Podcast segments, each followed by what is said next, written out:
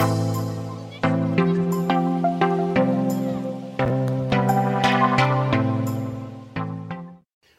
back to another episode of BBP News. I am Chris Baker. Nick Rod is off today. To get right into the weather like tradition, in Los Angeles, California, it is mostly sunny, 80 degrees with a sunny weekend. In Houston, Texas, it is sunny, 83 with a partly cloudy weekend.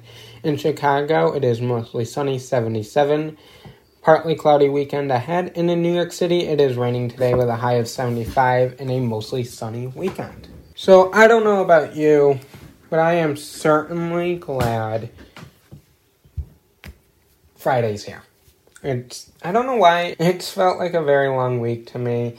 A lot's been going on um, in the news world and just outside of that. We'll get into what's going on in the news world here shortly, but I don't know. It's just been a very long week, and I am glad that the weekend's here. This weekend, I hope to be able to relax and just sit back and enjoy the, you know, pretty. We're in fall now, but you know, there's always those few weekends left of fall weather where it's bearable. You can still get some yard work and things like that done before it gets too cold. But besides that, you know, I have really nothing to say besides we have a nice weekend coming up here where I live. I'm looking forward to relaxing, um, doing things like that. But, you know, I would usually ask Nick how he's doing, but obviously Nicholas isn't here. But I do have to ask a favor from all of you. Me and Nick, for our Zoom debate Monday morning, we're going to be talking about fall desserts. You know, everyone has their favorite fall dessert, whether it's the apple cider donuts, the apple pie, anything pumpkin, because if you like pumpkin, you like pumpkin and everything, my opinion is. Or something else. Head over to Twitter. We have a poll up pinned to our profile right now and tell us what is your favorite dessert for the fall time. Um, me and Nick will be discussing that. He'll be telling us his favorite. I'll be telling you my favorite, and we'll discuss the results of the poll, whether we weren't surprised or if we were surprised by it. Um, so make sure you head over to Twitter and vote on that so you can have your input added to Monday morning show. And if you like something else, tell us in the comments. What's your favorite fall dessert? Because I'm genuinely curious. What is everyone's favorite fall dessert? Because I feel like not everyone will ever agree on this. Some people love pumpkin, some people hate it with a burning passion, and same with apple pie and apple cider donuts. I feel like though it's not you kind of like it or you kind of don't. It's either you love it or you hate it. So now that I've asked you and pretty much begged you to head over to Twitter and vote on our poll, let's get into the news since I don't have Nick here to ask him how um, he's doing. So we got an answer last week on the possibility of a COVID-19 booster shot and when it will be made available to the general public. The independent advisory panel met to discuss the Pfizer vaccine booster application for those who are over the age of 16. The FDA fully approved the vaccine on August 23rd for those who are confused about the approval and the renaming of the vaccine. Me and Nick actually detailed the approval letter a few weeks ago back in an episode. I believe it was a Monday morning. The advisory panel discussed all the available data. You can access the data they used on FDA.gov. After reviewing all the data, the advisory panel delivered a recommendation on whether boosters should be used. From this recommendation, the FDA and CDC now get to decide if they approve this recommendation or not, and the meeting went from 8:30 a.m. until about 3:45 p.m. You had the opportunity to watch the whole thing live Friday morning, like me and Nick told you in Rapid News from Friday's episode. And the independent panel v- ruled yes and no when it comes to the need for a COVID 19 booster shot. The advisory panel voted no to recommend a COVID 19 booster shot for everyone, but they are recommending the shots for everyone age 65 or higher or at high risk of severe disease or have a job that puts them at risk of getting COVID 19. This recommendation is made under the emergency use authorization and could be administered six months after full vaccination is reached. It is important to note that just because the Pfizer booster shot is a no for now doesn't mean it's a no forever. It could be changed later on if the Pfizer decides to refile paperwork and have the independent advisory panel review it again. This is the first step in the process that the FDA and CDC both need to sign off on the recommendations that were made by the panel. The FDA and CDC have the right to deny or approve what the panel decided on, and the decision came in a public hearing, like I just told you. And if you missed it, you can watch the full hearing on the FDA's website and YouTube page. The overwhelming vote to deny boosters to the general public was 16 to 2, and the vote for age 65 and older or those at risk of severe disease or working in dangerous jobs where they could be exposed to COVID 19 was 18 to 0. This is a huge blow to the White House and the president's plan that they expected boosters to be made available for everyone this past week. The president did say that this was all dependent on the FDA's and CDC's decision, and now we know the FDA's decision on boosters for Pfizer. We still don't know about Moderna or Johnson & Johnson, the possibility of boosters from them. A federal district court ruled last week a Trump era immigration policy, which President Biden decided to continue, must stop for now. This policy is known as Title 42 and what it did was expel immigrants at the border before they can apply for asylum to slow the spread of COVID 19 in holding facilities. President Biden controversially decided to keep this policy in place, and a federal court judge in Washington, D.C. sided with the migrants, saying the way the policy is implemented legally, COVID 19 isn't a good enough excuse to deny entry since they have plenty of ways the U.S. government can limit the spread of COVID 19 in their facilities. This allows migrant families to be exempt from Title 42 with children, and it has always been this way. Title 42 policy can be applied to single migrants, and the Trump administration, under the authority of the CDC, started Title 42 in March of 2020 to try and slow the spread of COVID 19. Since Title 42 has been extended repeatedly by both the Trump and Biden administrations, they have almost turned away a million migrants coming into the U.S. since this policy was put in place back in March of 2020. The ruling is a huge time saver for migrants and asylum seekers who has said Title 42 is unlawful and inhumane and not justified by public health.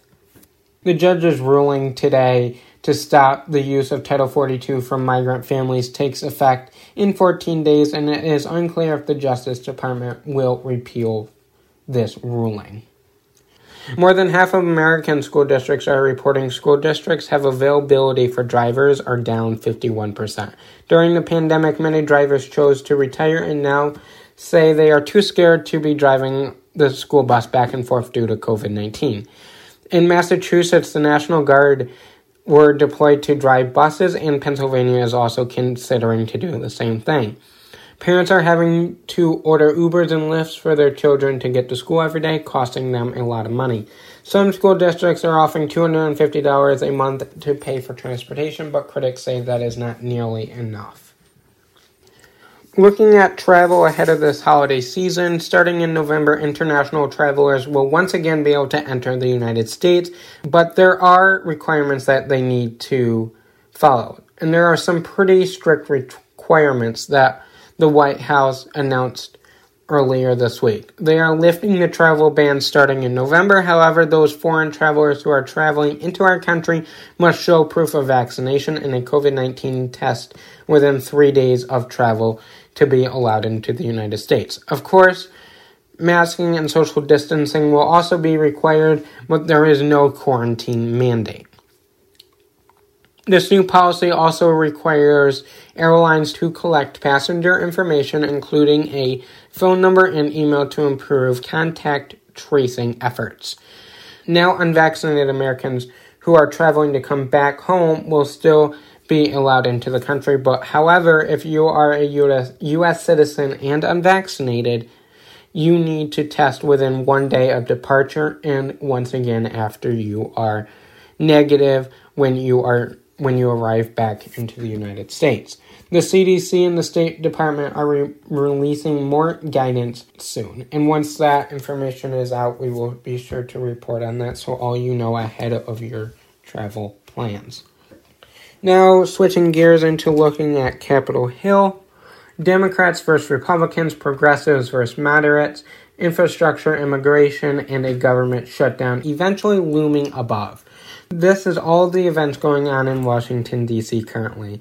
If you have been following the news lately, you would know about the $1.2 trillion infrastructure bill, which is a bipartisan, and then the 3.5 trillion partisan bill sponsored by Democrats that is planned on being passed through budget reconciliation. Democrats are calling this so called human infrastructure bill is now currently hanging over the House and Senate. Neither have passed both chambers and both are super important to the president's agenda. Progressive Democrats are saying the $3.5 trillion bill isn't enough and they are compromising enough as it is. And then moderate Democrats say the price tag is too high and key moderate Democrats like Senator Joe Manchin will not vote for it. Democrats have zero wiggle room in the Senate, so if one Democrat is out, the entire package is done for.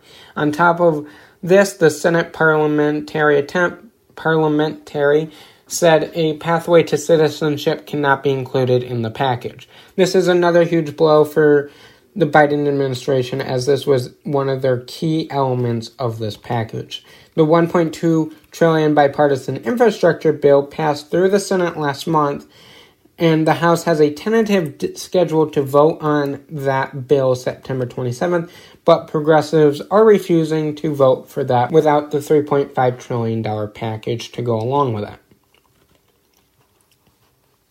Now, focusing on the government shutdown that I just mentioned a few seconds ago, the House passed a bill Tuesday night to temporarily keep the government running and raise the debt ceiling.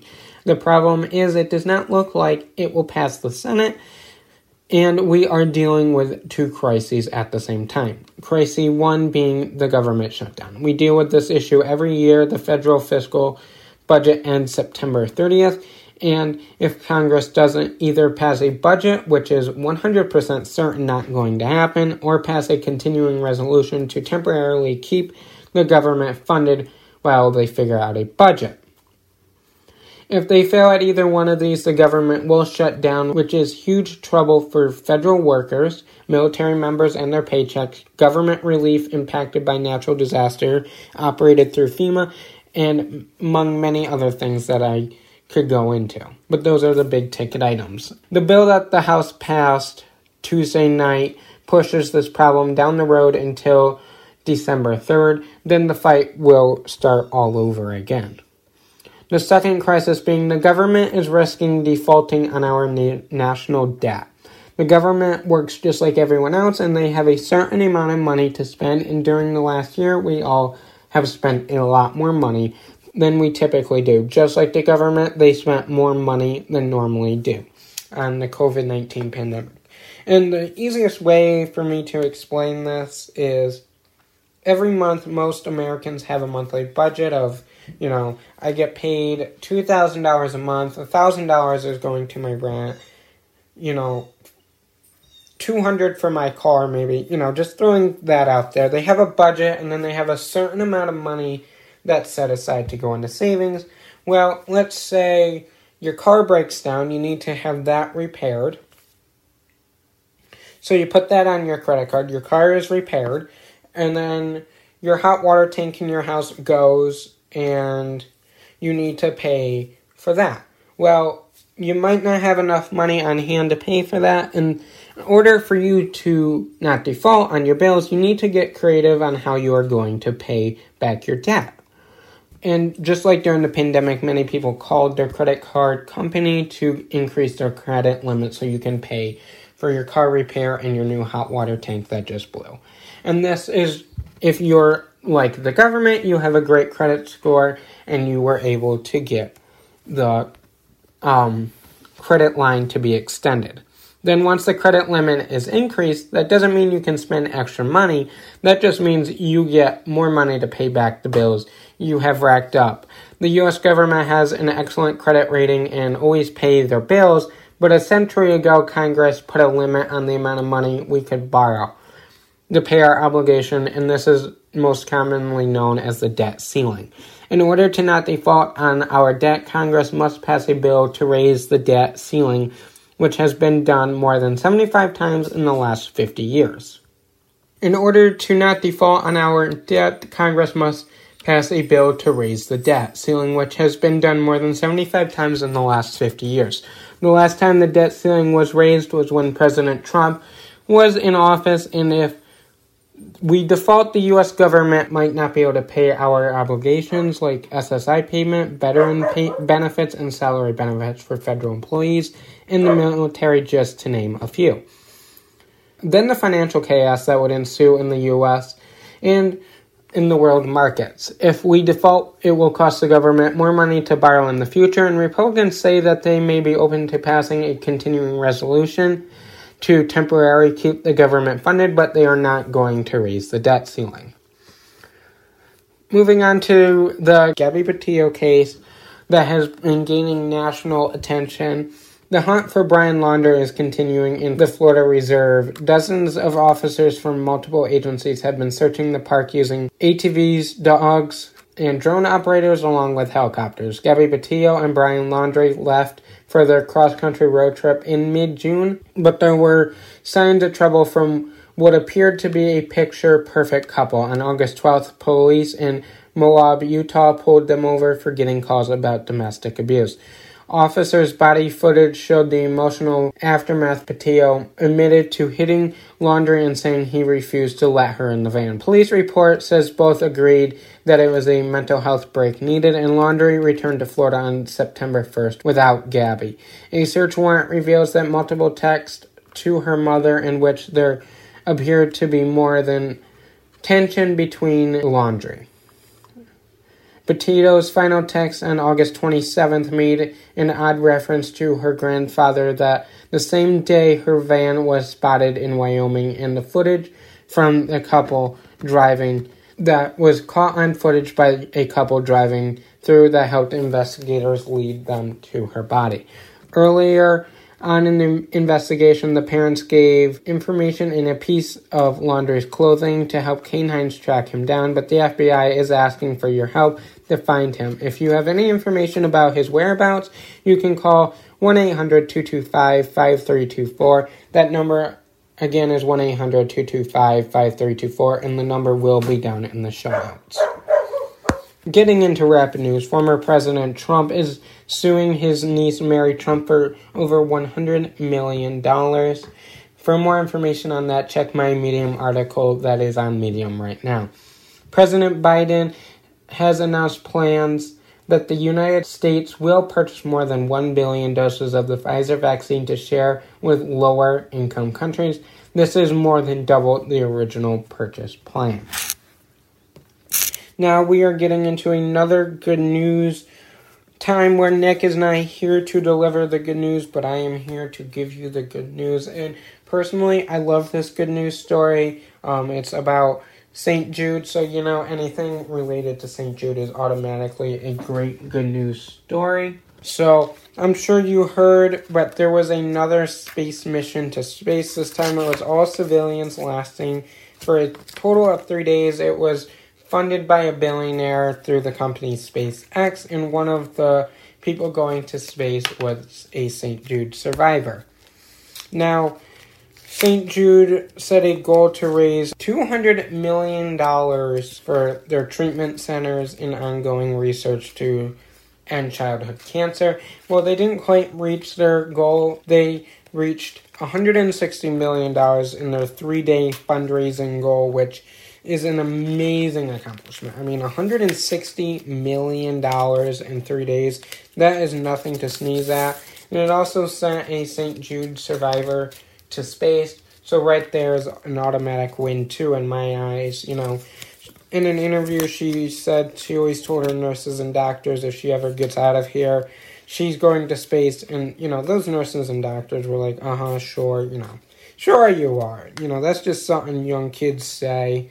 And you know, she said she was going to space, and a billionaire funded the trip for her and three other civilians to be the first people in all civilian group to go to space. that is the good news story today. $160 million raised for St. Jude. I think it's an excellent good news story, and I think our good news king, Nick, will approve of this good news story. He will have to let us know Monday morning if he approves of my good news story or not. But that is the end of this Monday morning news episode. Make sure you follow us on Twitter for the latest 24 hours breaking news so you are always in the know. Check out our latest Medium articles. We always discuss different topics than what we discuss here on the podcast, or in some cases, we dive deeper into stories that we have discussed here on the podcast. But until Monday morning, everyone have a great weekend and see you Monday. Bye.